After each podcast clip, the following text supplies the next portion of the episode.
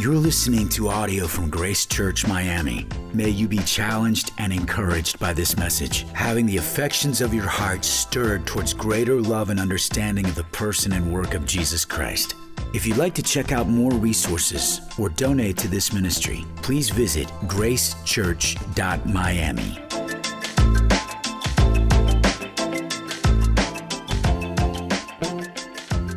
Did you know that companies around the world often start off privately owned, perhaps by the original owner investing in their life savings, perhaps by family members who believe in them and or their capacity, perhaps even by angel investors who believe in it as well. But eventually a number of those companies become publicly traded, become what's known on the stock market.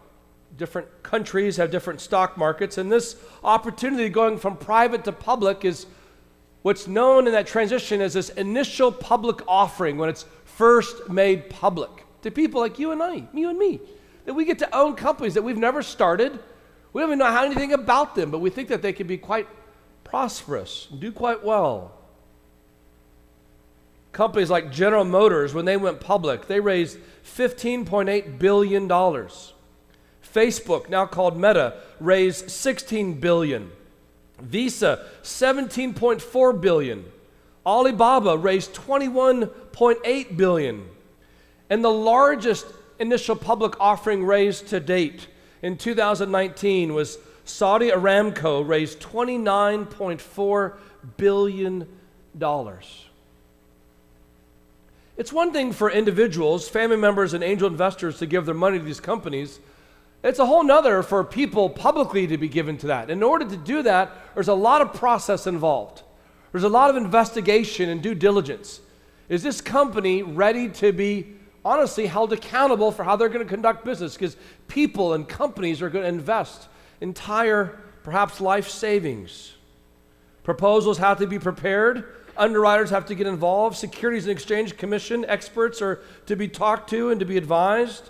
Lots of documentation, marketing materials are created, a board of directors is formed to ensure quarterly processes of financial reporting, shares are issued, ownership is extended, and fingers are crossed. And hope where people have invested delivers on what was marketed and promised. But sadly, this isn't often the case, not always at least. There have been some overwhelmingly gigantic companies that have been invested in that had to declare bankruptcy. WorldCom, the second largest telecom company in the United States after A T and T, went bankrupt. Washington Mutual, the biggest savings and loan association in the entire United States, went bankrupt. Lehman Brothers, the fourth biggest investment bank in the United States at the time, had been in existence for one hundred fifty-eight years with twenty-five thousand employees, went bankrupt. Investing in companies can be exciting and scary. Exciting because of the possibility of what you could perhaps earn from that investment, but scary because the reality is you could also lose it all. And everything you hoped you'd get from that investment would return empty. Well, this morning, we learn about such a place of investment. It's not a company that's being invested, not one's financial assets, it's one's very life, one's very belief system.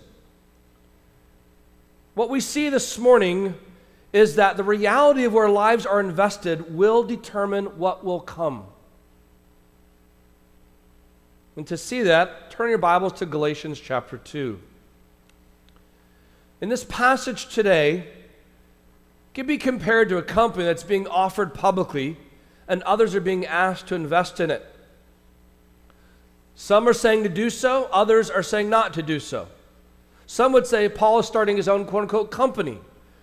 But Paul would say he is simply representing a company, if you could use that term by sort of connection and comparison, that's been around long before him.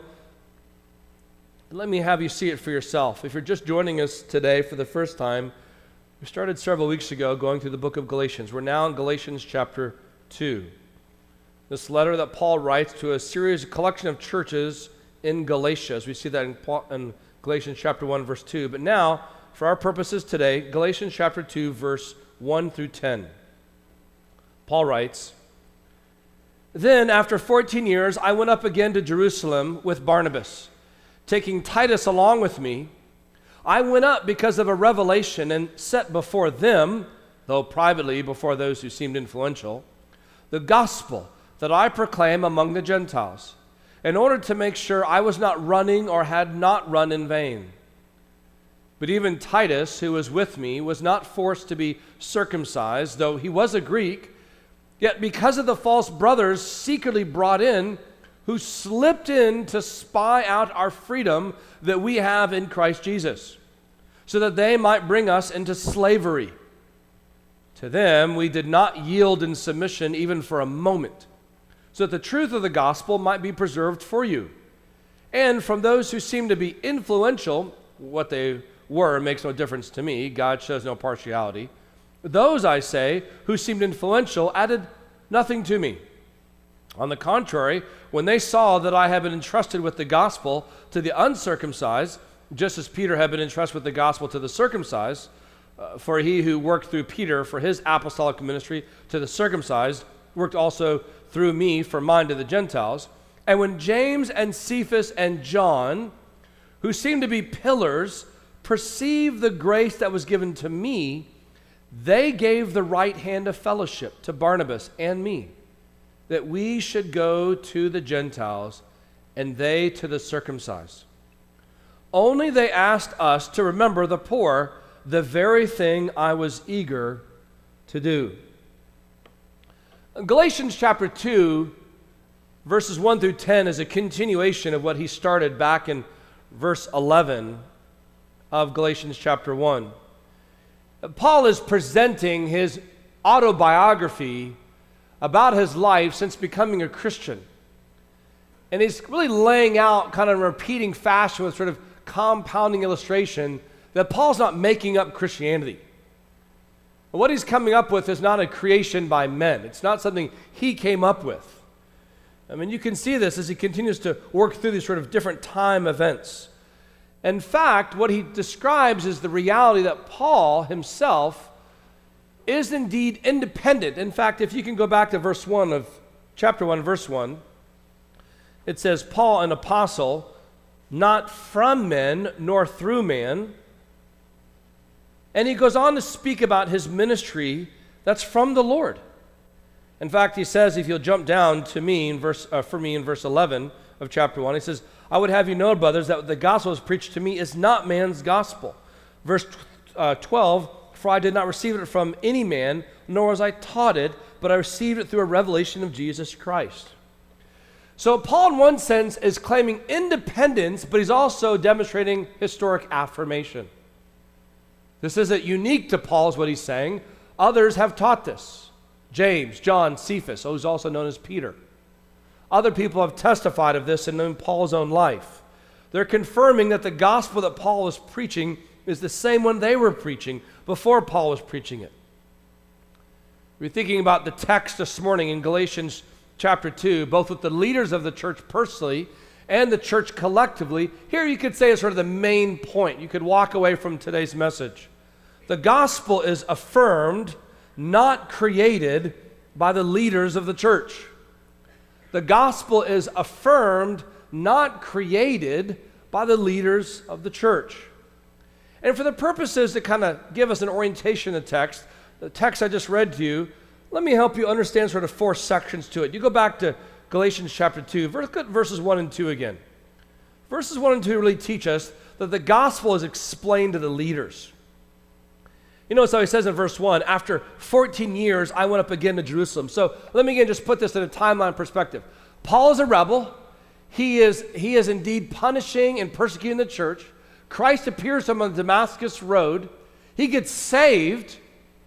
Within those first early years of being saved, he's overwhelmed by the gospel, and he goes to different places, Achaia and Tarsus.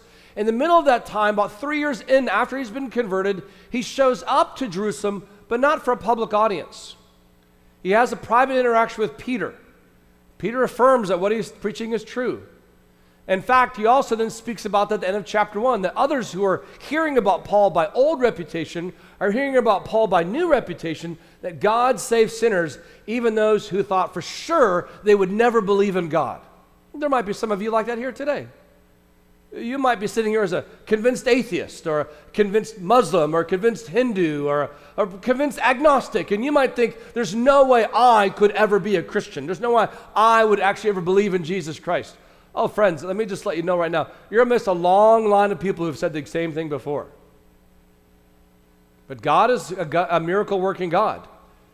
He takes the unlikeliest of people and through a clear teaching of His Word and the Spirit moving upon the hearts, open their eyes and they see what they otherwise would never have seen or believed before. And they give their lives to Christ. That's Paul's testimony. And in verses one to three, or excuse me, verses one and two, Paul comes back to Jerusalem. Says there in verse one, after fourteen years, meaning since he was first saved, I went up again to Jerusalem with Barnabas, taking Titus along with me. So he's got some wingmen with him. A peer in ministry, Barnabas, a child in the faith, like a young disciple, Titus. He's got these guys with him. And he goes up there because of a revelation set before them. He basically presents them to the gospel. Which takes us to the second section of our text. Number two, the gospel is protected from false Christians. This is in verses three through five. The gospel is protected from false Christians. Why do I say that? Well, because Paul says that. Verse four. Yet because of false brothers secretly brought in who slipped in to spy. What's happening here in the text is that Paul continually is nagged throughout his ministry by people who said they're Christians or not Christians. People who identified as followers of, of Jesus, but really were not. And it goes on repeatedly throughout his ministry. In fact, the book of Colossians, a church that he didn't even go to. He didn't even plant the church.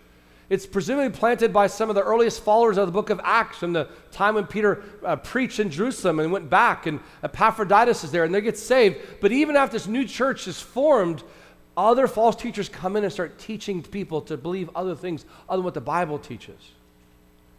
Well, Paul is addressing that even here in the book of Galatians. In Jerusalem, there's false brothers. And Paul sees the significance of the gospel being protected from them. And it's really kind of around this issue of circumcision. In verse three, it says here about Titus, who was with me, not forced to be circumcised, though he was a Greek, something we'll speak more about later this morning.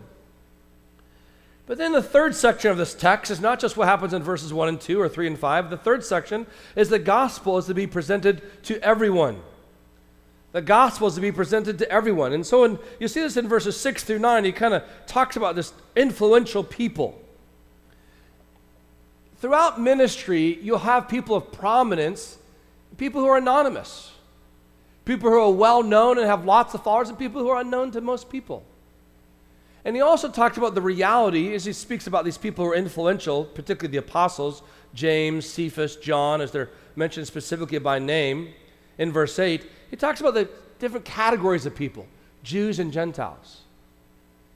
There's some of you here this morning that are ethnically Jewish. You're raised Jewish. That's maybe even perhaps part of still your religious identification.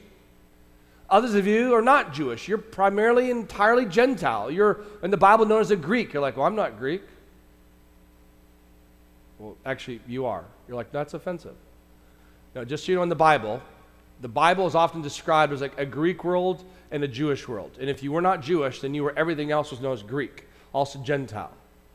And you see in the ministry there in verse eight, as Paul describes in verse nine, these, God was sending, indeed, Peter to the Jewish people to do his primary emphasis of ministry, while Paul was being sent to the Gentile people.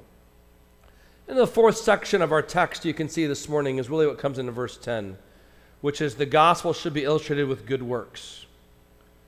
The gospel should be illustrated with good works. He says in verse ten, only they asked us to remember the poor, the very thing I was eager to do. The idea is that professing is one thing, practicing is another. Various ways in which our Christianity is to be practiced, but Paul has been given particular direction from the other apostles at this time. I say all this because I want to give you an orientation of the text, Galatians chapter two, one through ten, But I want us to go back to it now and begin to work out implications from this gospel clarity. And I want to share with you this morning six implications from gospel clarity that Paul is offering. Number one, ministry calling should be confirmed. Ministry calling should be confirmed. Now, I've had the privilege, to my own surprise, to be a pastor. I say to my own surprise because a lot of you don't know me, but I was not raised in a Christian family. I do not come from a long line of pastors. The fact that I'm a pastor surprises no one more than it does me. I remember being in college and actually praying. Well, I had no clue what I wanted to do. I went to four different universities and had five different majors because that's how lost I was. I remember praying, God, please do not make me be a pastor. I'm not even kidding, I really did. You can see how all that went for me. After realizing through a series of events and people's counsel and opportunity and different desires that were changing in my heart and affirmation from the elders in my church, the pastors that were overseeing me, and a number of other factors, I made the decision by prayer and fasting to commit to pursuing full-time ministry. And I've had the opportunity to receive eight years of formal theological training to be prepared to be a pastor. And I have been to this year in full-time pastoral ministry for twenty-one years. What a, well, oh, well, thank you, that's, appreciate the golf clap there. Was not fishing for that, but thank you. My point is this. Inevitably, over twenty-one years of pastoral ministry, people will come up to me and want to kind of identify, like, hey, you're in ministry. I'm going to be in ministry too. Really, tell me about it. And the conversation typically goes something like this. Well, I really believe that God is calling me to, and then fill in the blank. Or to say, I really feel like God wants me to, and then fill in the blank. And because they believe I'm in ministry, and therefore I think ministry is good because I'm doing it, and because of the fact that I'm doing it, I can identify with them, they kind of assume right away we're going to like high-five it, hug it out, and like pat them on the back and send them out the door. Because after all, what they're saying they want to do seems so good to do. After all, I'm doing it, and if I'm doing it, and I'm kind of a gutter kid, then why can't they go do it? The problem is, so commonly today in the church at large, particularly in Miami, but especially back even then, a lot of people think just because they believe it's so, it is so. And I mean to try to say something that might be a little bit provocative, but I think should be applied in a lot of areas of decision-making. Just because you say it so doesn't make it so. Just because you believe God has called you to fill in the blank doesn't mean God has actually called you to fill in the blank. No matter what shiver in your liver that you feel like you had, coming from God. What you see here from Paul is that Paul, who is clear, clear in his apostleship as being from God, his message clearly from God, and yet what does Paul himself do? We'll go back to verse one and two. I went up to Jerusalem, taking Barnabas and Titus with me, and I set before them the gospel that I proclaim among the Gentiles. Why? In order to make sure I was not running or had not run in vain. Now, is Paul contradicting himself? I thought Paul's like working hard to claim independence, to sort of show like this is not from him, this is from God. But then why does he say what he says in verses one and two? Because he recognizes the point here, friends. Ministry calling should be confirmed by those who are already in the ministry objectively, biblically. And what's also interesting is notice what Paul does not present as a point of affirmation. Because this is very, very important, and I want us to not miss this. I say this because sometimes I get the opportunity to help prospective church planners assess if they've been called to ministry. Other people, you might be wondering this yourself. Paul's argument in verses one and two is not his autobiography. Paul's defense is his theology. Now, his autobiography should be a point of illustration of integrity, which you go back, if you can, to verse twenty-four.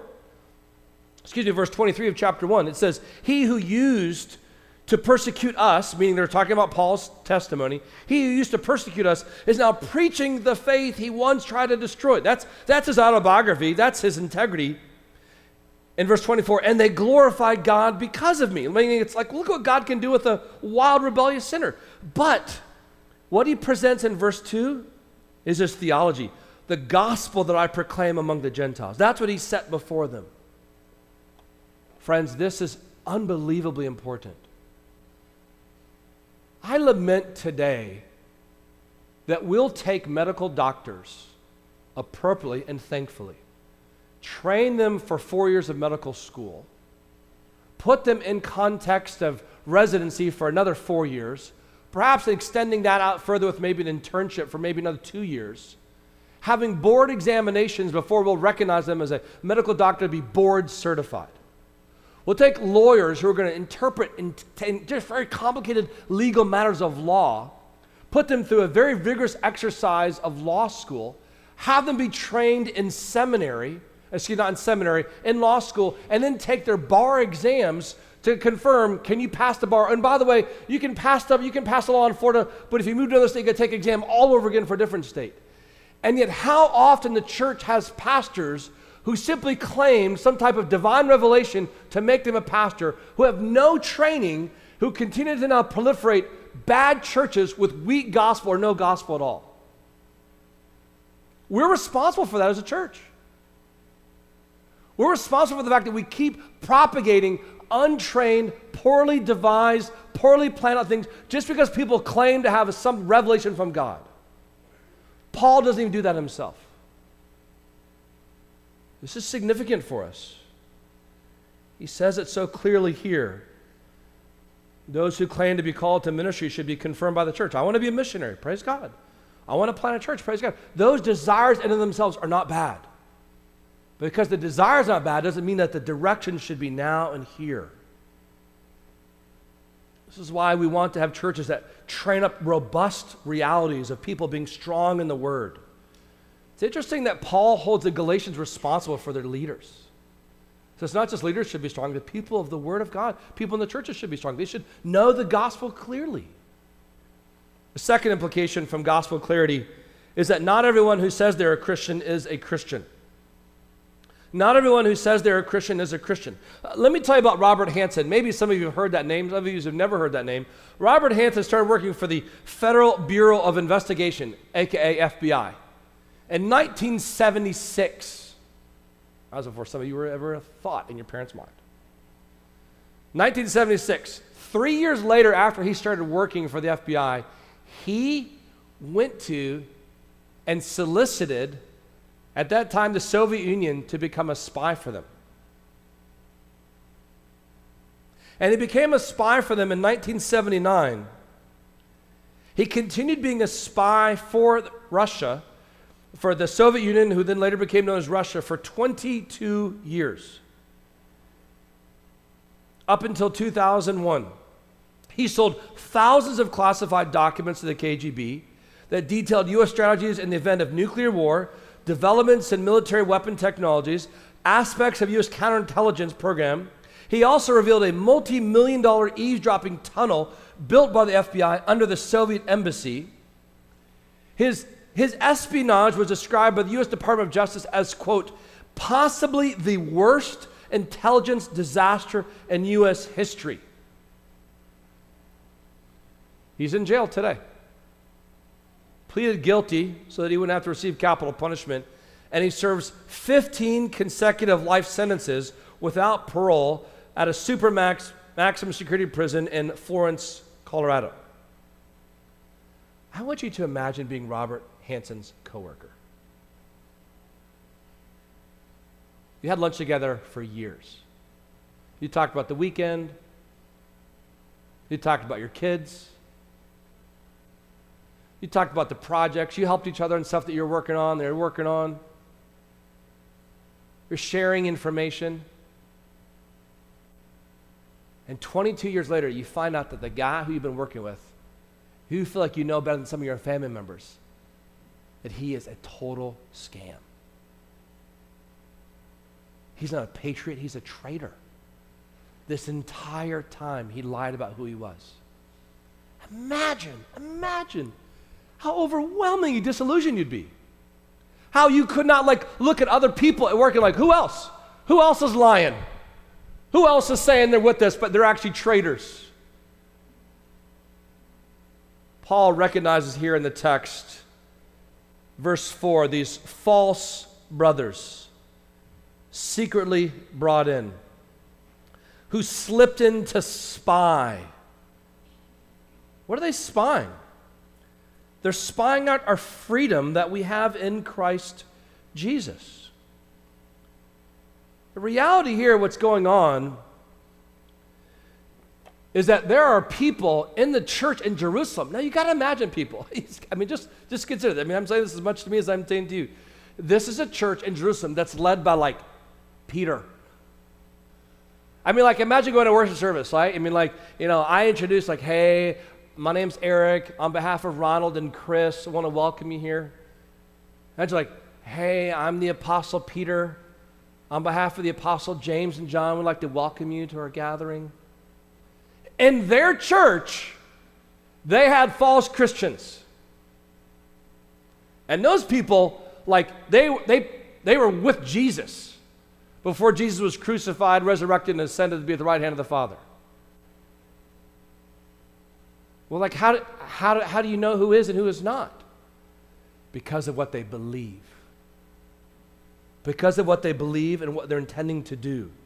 You go back to the text there. Look at what it says there. Verse three, it says, even Titus, who was with me, was not forced to be circumcised, though he was a Greek. Yet because of false brothers secretly brought in, who slipped in to spy out our freedom so that we have in Christ Jesus, so that they might bring us into slavery, to them we did not yield in submission even for a moment, so that the truth of the gospel might be preserved for you. They believed that peace with God, forgiveness from God, was through some other means than just faith alone and Christ alone, because of His grace alone and for His glory alone. And if anybody today teaches you otherwise, family, friends, somebody who seems like they're well theologically trained, somebody who's perhaps recognized as a quote-unquote minister in some church, they teach anything else, Paul's already said in verses five through nine of chapter one, let them be accursed.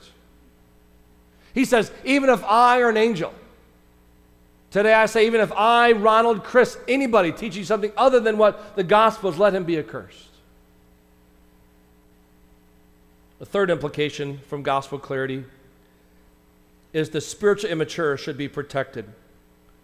The spiritually immature should be protected.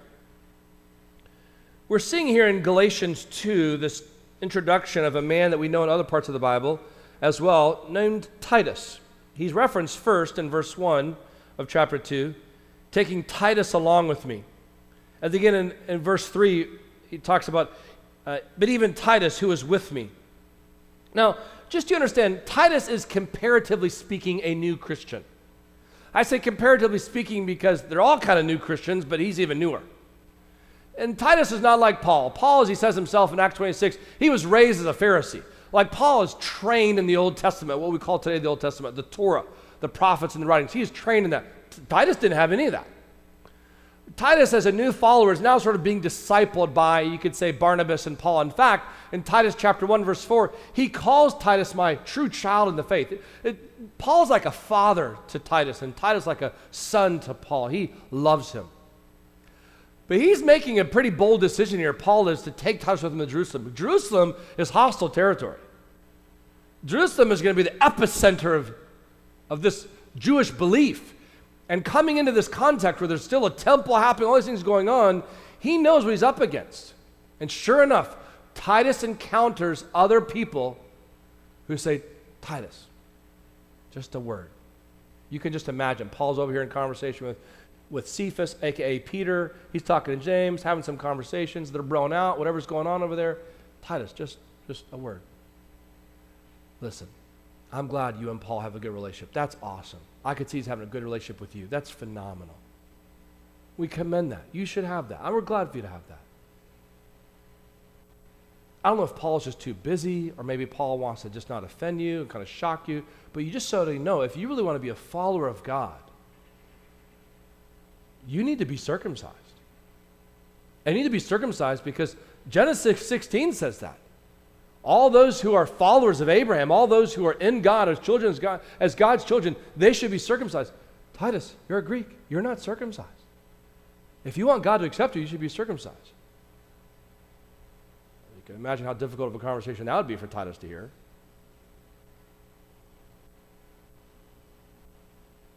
Paul's steps into this conversation. And he protects Titus. Look back at the text.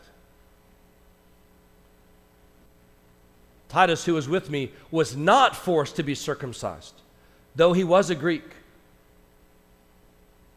What's happening? Paul is protecting Titus from the false teaching that faith in Christ is not enough. He needs something else. Paul's not just protecting Timothy, excuse me, Titus, from some type of painful personal surgery as an adult man.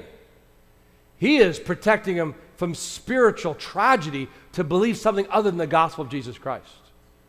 And he recognizes the need for that in his own life, to see that. The key here is that Paul wants to recognize that they should be protected. What are they being protected from? They're being protected from what Paul describes as slave traders. Like, what do you mean? We're, we're, why are we talking slave traders? We'll go back to the text. Look at what he says there in verse four. They've slipped in to spy out our freedom that we have in Christ Jesus, so that they might bring us into slavery, bringing them back to being a slave to the law as opposed to being free in Christ. Free in Christ. Our freedom is in Christ. This is referencing the freedom from the law. It's a major theme in Galatians, preserving freedom for Christians. The fourth implication for gospel clarity is that the church has been entrusted with gospel accuracy and clarity. The church has been entrusted with gospel accuracy and clarity. What I think is interesting is this whole conversation takes place in the context of Christian community. I mean, Paul himself is writing to churches of Galatia, chapter one, verse two. He's talking about interacting with other leaders of the church. Then he goes and presents his case to the influential, those who are leading the church. And you see this term continually being brought before them. Verse two, this term influential. Again, verse six, influential. Again, verse six, a second time, influential. His emphasis there is this idea he's even appealing to the leaders of the church of this. He mentions them by name later on in verse nine, James, Cephas, and John, who seem to be pillars. But even then, he talks about what it means to be in community together. The entire conversation is in the context of community. Now, listen, today words often are misunderstood and misapplied. Uh, for example, uh, unconditional love does not mean unconditional approval for your behavior. I'll say that again. Unconditional love does not mean unconditional approval of your behavior. That's not unconditional love. I say that because the use of the term freedom here, which we're picking back up in our text, does not mean free to do whatever you want, regardless of what the Word of God says. In fact, to be free means to be free for a spirit-given freedom to want what God wants and conform one's life to it. I mean, don't take my words for it. Listen to Cephas, a k a. Peter himself. First Peter chapter two, verse sixteen. What does it say there? Live as people who are free, not using your freedom as a cover-up for evil, but living as servants of God. This includes committing to a local church and seeking to carry out the one another's in community with other Christians who share the same commitment to God's Word. When you think of committing to a local church, don't think of it as a church you join, as if it's a group to be a part of, an organization to identify with. Think it as a church that you submit to, that you come under, that you are a part of, that you are held accountable to. If you've ever traveled in some other country and you've lost your passport, what do you do? You go to your country's embassy and you say, help. Help, I, I don't want to stay here. I want to go home. But without your help, I can't get home. That embassy represents your country, where your citizenship is found. And through a series of processes, documentation and establishing your identity and who you are is who you actually say you are, is actually who you really are, is affirmed, and you are offered a passport so you can travel again. Do you understand churches don't determine who are Christians? The Word of God does that. God does that himself. No church is determining and declaring as a Christian. Churches are affirming or denying based on the clarity of the gospel and the life lived accordingly. Practically speaking, this is why any good gospel church is not simply saying, hey, can you walk physically or mobily down an aisle? Can you raise visually your hand to identify? I'm actually saying something more foundational, which is, can you actually explain to me the gospel? I would love to hear your testimony. Why? Because churches have a responsibility like embassies do, representing a nation, to be able to affirm or deny who are actually citizens. That authority has been entrusted to them by that nation, to that embassy, so as God has to his churches. The fifth implication, everyone needs to hear the gospel. Everyone needs to hear the gospel. You'll go back to the text there, and he says it. And the significance of uncircumcised, verse seven, I have been entrusted with the gospel to the uncircumcised, just as Peter has been entrusted with the gospel to the circumcised. Basically, different ministries. The reality here is that God might raise up different people with different gifts and different capacities. God wants all people to hear the good news of his Son. And this is why we pray for works in other places, not just our own.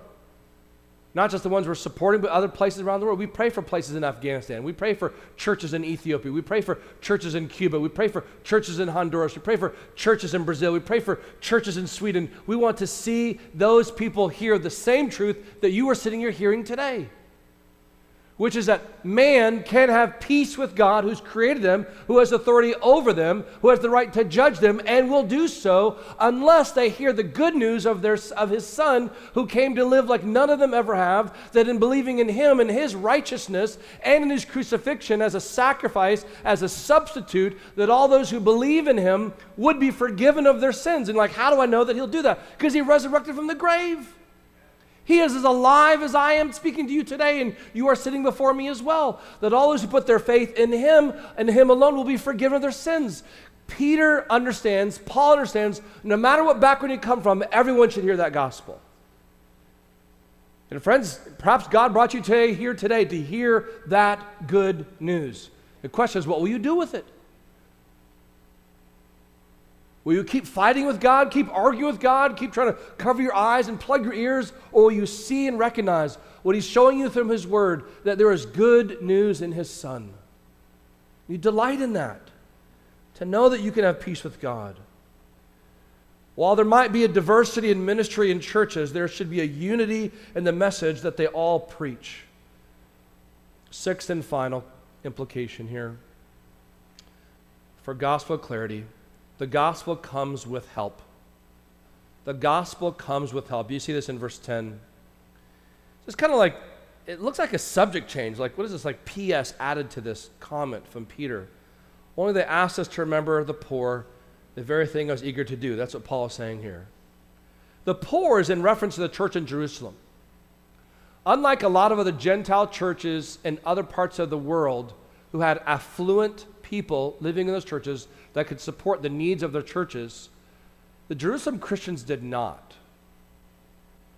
In fact, there were even times where they were going through a famine. And Peter's basically saying, I say Peter specifically because he's often a spokesman. There's, Paul simply refers to they asked me, referring to the, the pillars, the apostles. They're basically telling Paul, don't forget about the needs of others. And for as long as Paul had his ministry, he did not.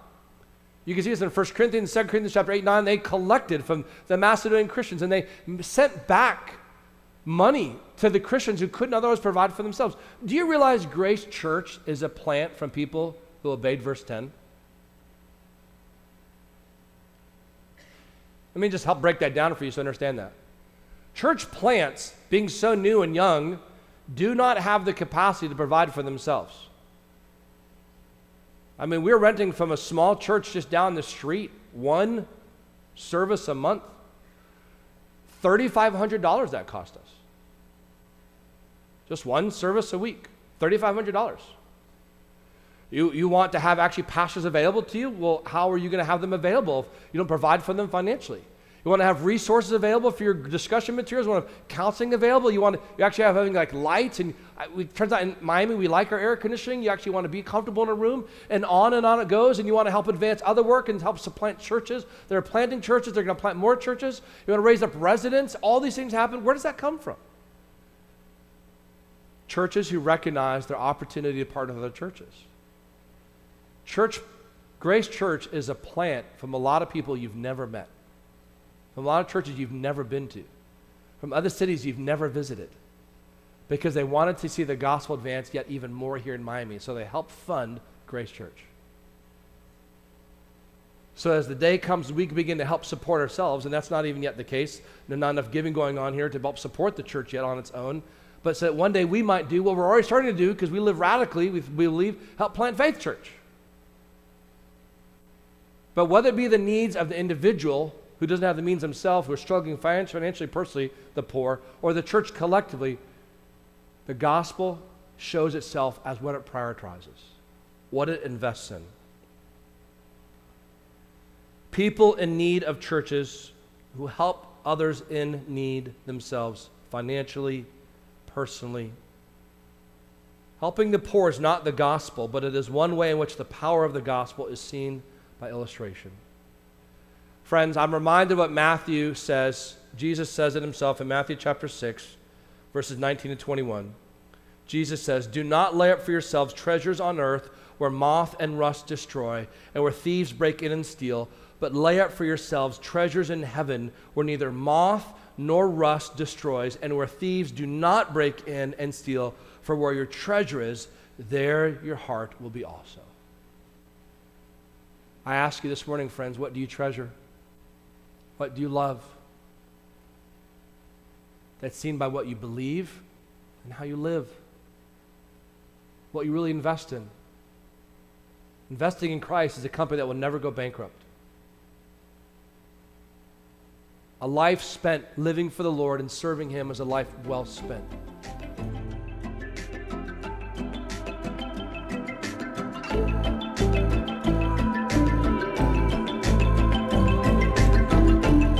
Thank you for listening to audio from Grace Church Miami. May God draw you nearer to Him through His Word. If you'd like to check out more resources or donate to this ministry, please visit gracechurch dot miami.